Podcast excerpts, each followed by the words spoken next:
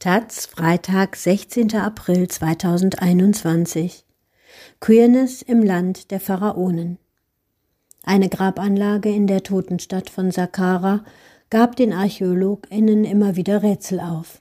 Die große Frage ist, in welcher Beziehung die beiden dort begrabenen Männer zueinander standen. Von Dagmar Schediwy. Munir Basta war als Chefinspektor von Unterägypten mit der Wanddekoration altägyptischer Gräber vertraut. Was er am zwölften November neunzehnhundertzweiundsechzig in einer Grabanlage in der Nekropole von Sakkara vorfand, verblüffte ihn jedoch. Das Grab war anders als alles, was er bisher in seiner Amtszeit gesehen hatte. Es zeigte zwei Männer in einer Verbundenheit, die sonst nur Ehepaaren vorbehalten war. Basta notierte: Die Inschriften in dem Grab führen uns zu keiner Lösung, was die Beziehung der beiden angeht. Waren sie Brüder? Waren sie Vater und Sohn? Oder zwei Beamte im Palast des Pharao, die zu Lebzeiten eine innige Freundschaft unterhielten und diese im Jenseits fortführen wollten? Diese Frage haben sich in der Folge viele ForscherInnen gestellt. Bevor wir uns aber der Rezeptionsgeschichte zuwenden, zunächst ein Blick auf das Grab.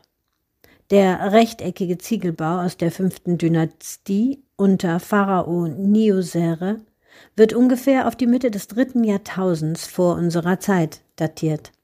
Es ist eine sogenannte Mastaba, die aus einem Obergebäude und unterirdischen Sargschächten besteht. Dabei war nur der oberirdische Teil der Anlage für die Öffentlichkeit zugänglich. Er war für das Andenken an die Toten und die Niederlegung von Grabbeigaben bestimmt. Auf den horizontal verlaufenden Inschriften der beiden Säulen des Grabeingangs werden die Toten als Aufseher der Maniküristen des Palastes bezeichnet und als Niankhkhnum und Khnumutep benannt. Eine vertikale Inschrift über dem Eingang weist sie als Vertraute des Königs, die als Maniküristen arbeiten, und Verwalter des Königs aus. Es handelt sich also um hohe Beamte des Pharao, denen die Gunst einer Bestattung auf einem Elitefriedhof zuteil wurde. Vieles in dem Grab deutet auf die besondere Beziehung der Toten hin. Auf einem Relief im Eingangsbereich sitzen sie dicht nebeneinander, wobei jeder einen Arm um den anderen legt. Auf einer anderen Abbildung unternehmen sie händchenhaltend eine Inspektionstour durch ihr Grab. Einmal sitzen sie sich in einer Bankettszene gegenüber und genießen ihre Opfergaben. TänzerInnen, SängerInnen und MusikerInnen treten zu ihrer Unterhaltung auf. Dabei ist Khnumhotep mehrfach beim Riechen an einer Lotusblume abgebildet, was in der Ikonografie als weiblich markiert ist und ihn als femininen Part des Duos ausweist. Mindestens zweimal sind sie in einer innigen Umarmung dargestellt, ihre Nasen berühren sich dabei, was unserer Form des Kusses entspricht. Auch eine Inschrift in der vorderen Grabkammer weist auf die Exklusivität der Beziehung hin. In ihr wird ausdrücklich festgelegt, dass die Grabbeigaben nur für die beiden Männer bestimmt sind und jede Einmischung ihrer Familien untersagt. Wir würden die beiden Maniküristinnen des Pharao heute wohl eindeutig als homosexuelles Paar identifizieren. Doch so einfach ist die Sache nicht.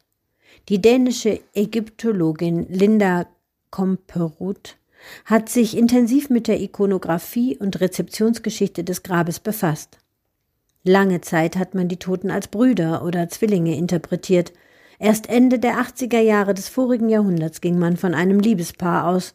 Danach wechselten sich Zwillings-, Brüder- und homosexuellen Theorien in bunter Reihenfolge ab. Zwischenzeitlich wurde auch eine Transgeschlechtlichkeit der Bestatteten in Erwägung gezogen. Referenzpunkt war hier das Wort hm, was nicht männlich bedeutet und häufig im Grabkontext vorkommt. Heute ist man aber wieder zur Zwillingshypothese zurückgekehrt, wobei die Deutung als homosexuellen Paar nicht ausgeschlossen wird. Was für die Interpretation von Niankhkhnum und Khnumhotep als eineiige Zwillinge spricht, sind die identischen Titel und die Kleidung der Toten sowie die Ähnlichkeit ihrer Namen. Die Tatsache, dass in dem Grab auch ihre Ehefrauen und Kinder abgebildet sind, könnte als Indiz für beide Theorien gelten. Allerdings sind die Frauen gerade viermal, die Männer zusammen dagegen dreißigmal zu sehen, was ziemlich ungewöhnlich ist. Einen starken Beleg für die Interpretation als homosexuellen Paar stellt die Grabikonographie dar, die identisch mit Mann-Frau-Abbildungen in anderen Gräbern ist. Auch die Tatsache, dass die Ehefrau eines der beiden Bestatteten bewusst aus einer Grabszene entfernt wurde, unterstützt diese Interpretation. Leider gibt es keinen ägyptischen Grabkontext, der als Vergleich für die typische Nähe zwischen Zwillingen herangezogen werden kann. Selbst wenn es für beide Theorien gute Gründe gibt, ist der heteronormative Bias der Archäologie zu beachten, auf den Komperud verweist. Werden ein Mann und eine Frau zusammen abgebildet, wird selbstverständlich von einem Paar ausgegangen, während eine gleichgeschlechtliche Beziehung immer bewiesen werden muss. Dabei wird die unreflektierte Annahme einer heterosexuellen Beziehung als wissenschaftliche Objektivität verstanden. Bei gleichgeschlechtlichen Interpretationen geht man dagegen von einer persönlichen Betroffenheit der AutorInnen aus. So wurde Greg Reeder, der als erster die Idee von Niankhkhnum und Khnumutep als Liebespaar aufbrachte, von anderen WissenschaftlerInnen als Homosexueller mit einer persönlichen Agenda diskreditiert. Eine gewisse Voreingenommenheit stellt auch die Münchner Ägyptologin Julia Budka mit Blick auf ihr Fach fest. Eine starke Prüderie und ein Fokus auf Heteronormativität sind sehr deutlich, womit die Ägyptologie in den Altertumswissenschaften aber nicht alleine sei. Allerdings trage die christlich-bürgerliche Prägung des Faches viel zur Verstärkung dieser Tendenzen bei. Zugleich warnt sie davor, moderne Konzepte wie Homosexualität oder Transgeschlechtlichkeit umstandslos auf antike Gesellschaften zu übertragen. Zwar habe es auch im Altertum gleichgeschlechtliche Beziehungen gegeben, diese seien allerdings ganz anders konnotiert gewesen.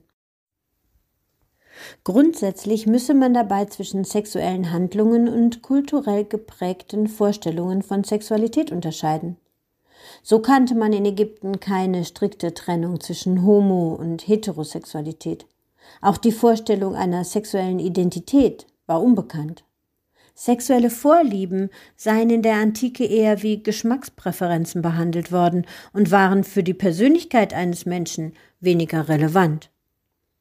Dabei, so Budka, sei auch zu beachten, dass gerade die altägyptische Kultur eine große körperliche Nähe zwischen Männern kenne, ohne dass diese schwul in unserem Sinne gewesen seien.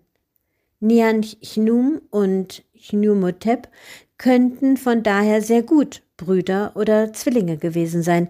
Andererseits sei auch die Darstellung inniger Nähe zwischen Männern in einem Grab des Alten Reiches einzigartig und bislang unbekannt. Eine endgültige Klärung des Sachverhalts ist offensichtlich nicht möglich, und das ist auch gut so. Vielleicht ist es gerade die sexuelle Mehrdeutigkeit, die die anhaltende Faszination der letzten Ruhestätte, der Manikuristen des Pharao, ausmacht.